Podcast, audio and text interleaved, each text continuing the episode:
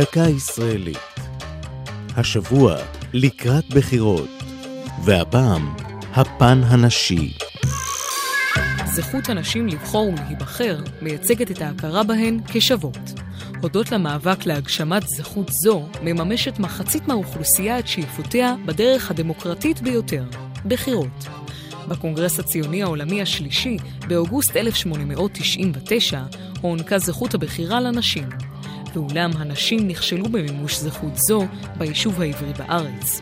כשנערך ב-1903 בזיכרון יעקב ניסיון לאחד את המוסדות המייצגים ביישוב, נדחתה זכות הנשים לבחור ולהיבחר.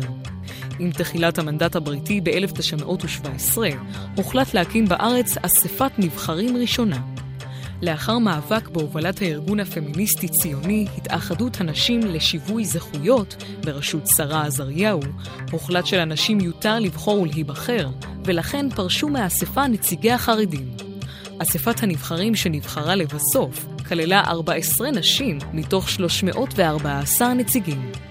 בעוד החרם החרדי נמשך, הציעה תנועת המזרחי, שייצגה את הציונות הדתית, פשרה, ובמסגרתה נשים תזכנה לבחור, אך לא להיבחר.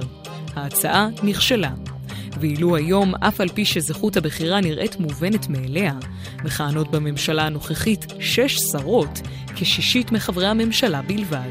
זו הייתה דקה ישראלית על לקראת בחירות והפן הנשי.